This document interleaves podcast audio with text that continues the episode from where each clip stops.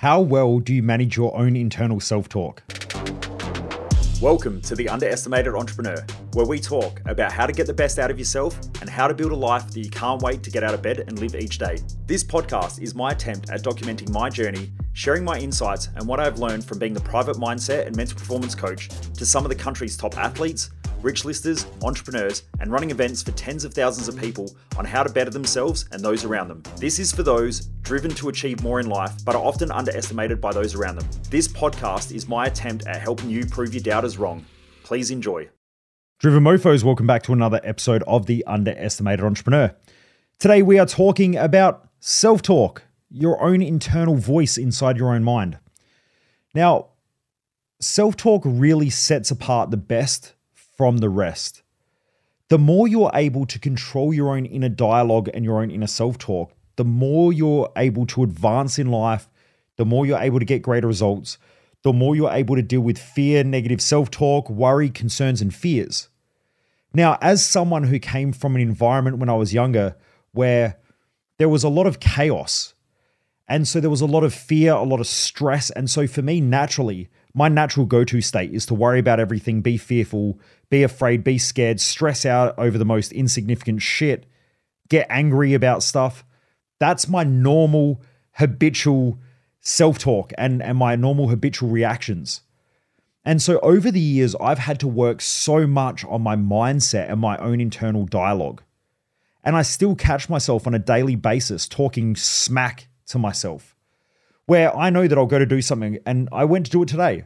I was about to do something in the kitchen and I was like, nah, I can't be fucked. And then I caught my self talk and I went, hang on, this is bullshit. That's a crappy self talk. First of all, why can't I be fucked? Because it's just there and it's easy to do. It'll take me five minutes. And then the second thing is this what I want to train habitually into my thinking? And the answer was no.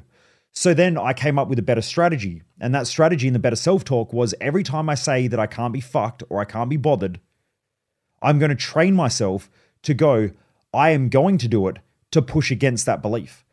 And so today I just picked up on that pattern and I went, wow, that's a self talk pattern that has to change. But every day I have those self talk patterns. My alarm goes off some mornings and I just go, you know, I can't be fucked getting out of bed. But I force myself to get out of bed because I'm like, no, I got to push against that. And I have to keep retraining my brain to have better self talk. Now it's way, way better than what it used to be. Way better. Right? When I was young, I was just full of negative self talk, doubt, fear, worries, concerns. But what I learned is that I've got to consistently be aware of my own internal dialogue or my own internal self talk. And then I have to get good at reframing it. So sometimes I'll just say, oh, it's too hard. And then I stop and I go, what's a better question? And then I ask a more effective question. And it's not why is it so hard? It's how can we do this in an easy, effective way? And then my brain goes, ah, now we lock on. Nobody gets into business to work long, consistent hours and to be stressed out all the time, burnt out, frustrated, and feeling more trapped than if you had a job. You want the lifestyle, you want the opportunity that business can create. What's the point of having a business if you don't benefit and feel great as well? I help business owners avoid wasting a ton of time, effort, and money on doing all the wrong things that most business owners do. And I help align you and stay focused on doing all the right things that help business scale more quickly, more effective, and more efficiently. More importantly, I help business owners to get their head right so that they can get the most out of business, but also so they can get the most out of life and do things the right way. So, are you ready to kill your excuses? Are you ready to step up in business and create the lifestyle that you truly want? Learn more about my elite business coaching and apply at michaelmojo.com. So, the more effective you become at managing your self talk, reframing it, the better the results you're going to have.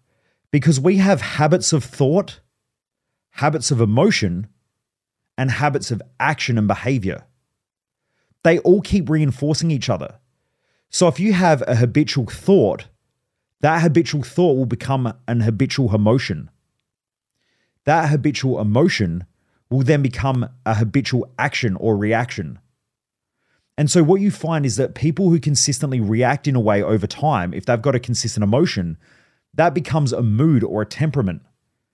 So, some people say, oh, that person's always angry, or that person always does things this way. If it's about their emotions, that becomes a mood or a temperament about that person or a characteristic. And it becomes obvious to people externally from that individual. That originally started as a thought. So the more you can control your thoughts, then the more you can control your emotions. The more you can control your emotions, the more you can control your behaviors. If you have empowering thoughts, you'll have empowering emotions. And if you have empowering emotions, you'll have empowering actions. I can tell the difference between people who reinforce empowering self talk over disempowering self talk because when I'm on the phone to them and it comes time to make a decision, those who make fast decisions know what they want and they back themselves and then they just go for it. People who have a lot of negative self talk and a lot of fears and worries and concerns, and they don't know how to control their own mind, they always live in fear. And so they become indecisive. And when they're indecisive, they put things off because they think that putting things off then stops them from making that decision. Or they can avoid making that decision. But the truth is, it just puts off making the decision for longer. Eventually, they're going to have to make that decision eventually. It's just going to be two years down the track. You know, I meet people all the time and they're like, they might jump in and do Thrive Time or something. And then eventually they come along and they go, I've been following you for years. And I say, why didn't you do it earlier? And they go, oh, yeah, I was going to like two years ago. It's just for two years they mind fucked themselves and played around with themselves and fiddled with themselves downstairs until eventually they had the courage to make the decision. If they had better self talk and they consistently learned how to reframe their own thinking, they would have made that decision earlier. They would have saved themselves two years. Please make sure, guys, that you are really aware of your own inner self talk, your own inner dialogue, and you get good at reframing it into thinking in a more empowering way, in a more decisive way, so that you can keep winning in life. Okay, because your self talk will set you apart from the rest if you do it well, or if not, it'll make you fit in with the rest like everybody else. Anyway, driven mofos, have a great day. Keep kicking ass, keep pushing hard, keep your standards high, and remember, sharing is caring.